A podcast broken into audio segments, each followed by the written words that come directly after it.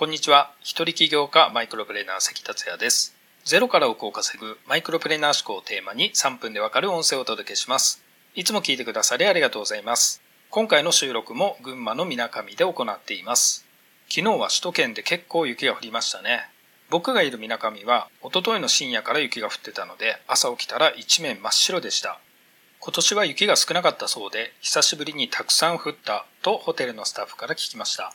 ちなみに水上町には僕自身初めて来たのですが、群馬県の最北端で山に囲まれ、北に走れば新潟県という場所です。とても静かな場所で本当にしんしんと雪が降ってました。たまにホテルの屋根からドスンと雪がまとまって落ちるとビクッとしますね。一日外出できないかと思ってましたが、夕方には車道の道だけは溶けていて買い物などに行くことができました。お昼に温泉に行こうと思ってたのですが、雪で行けなくなったのは、もし行ってたらコロナに感染してたかもしれませんね。そう思うとラッキーでした。さて、今回のテーマは、ラッキーとアンラッキーの引き寄せの秘密をお届けします。先ほどラッキーでしたと言いましたが、あとラッキーといえばもう二つあります。今回の駅ですが、僕が宮崎に移動する前日でした。当日積もったら多分車を動かせなかったかもしれませんので、危ないところでした。ラッキーです。あと今回の雪で真っ白な雪景色をいつも撮影している GoPro や今回新しく購入したドローンで撮影できました。本当にラッキーでした。こうしてラッキーばかりが立て続けに3つ続いた僕ですが、アンラッキーが3つ続いた時もあります。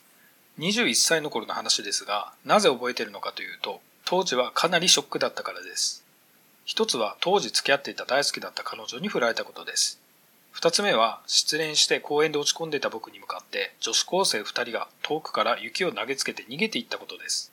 ギャグみたいな話ですが実話です。ちょうど今ぐらいの時期ですね。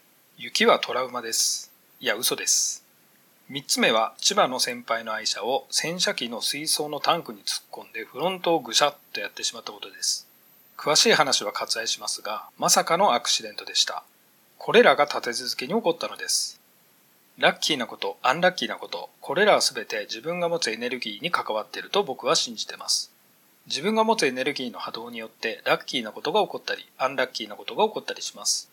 もちろんこれは捉え方、解釈によっても変えることができます。アンラッキーをラッキーと捉えることもできますよね。先ほど僕が雪が降って温泉に行けなかったけどコロナに感染しなくてよかったというのもまさにそれですね。ただ解釈ではなく客観的にもラッキー、アンラッキーはあります。これは自分のエネルギーがポジティブかネガティブかで起こり方は変わるのです。21歳の頃の僕の話はまさにネガティブエネルギーで起こったことです。わかりますよね？そういうエネルギーに同調していろんなアンラッキーが起こったのです。人ももちろん物質も同じくエネルギーを持ってますから同じです。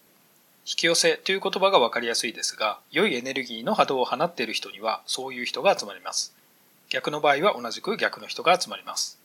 愚痴ばかり言う人には愚痴ばかり言う仲間ができます。ポジティブなことを言う人にはポジティブなことを言う人が集まります。夢を叶えるのもこれにすごく似てるんですよね。これはまた別の機会にお話ししますね。あなたのエネルギーの波動はどんな感じでしょうか？もしネガティブな波動を出していると思った人にポジティブな波動に変える簡単な方法を一つお伝えします。それは言葉を変えることです。発することはもちろん頭の中で考えている言葉もポジティブに変えていきましょう。変えることが苦手な人は、ラジオでも何度か紹介しているネガポジテンという本をお勧めします。リンクは概要欄またメッセージに貼っておきますのでご確認ください。以上になります。今回も最後まで聴いていただきありがとうございました。それではまた明日お会いしましょう。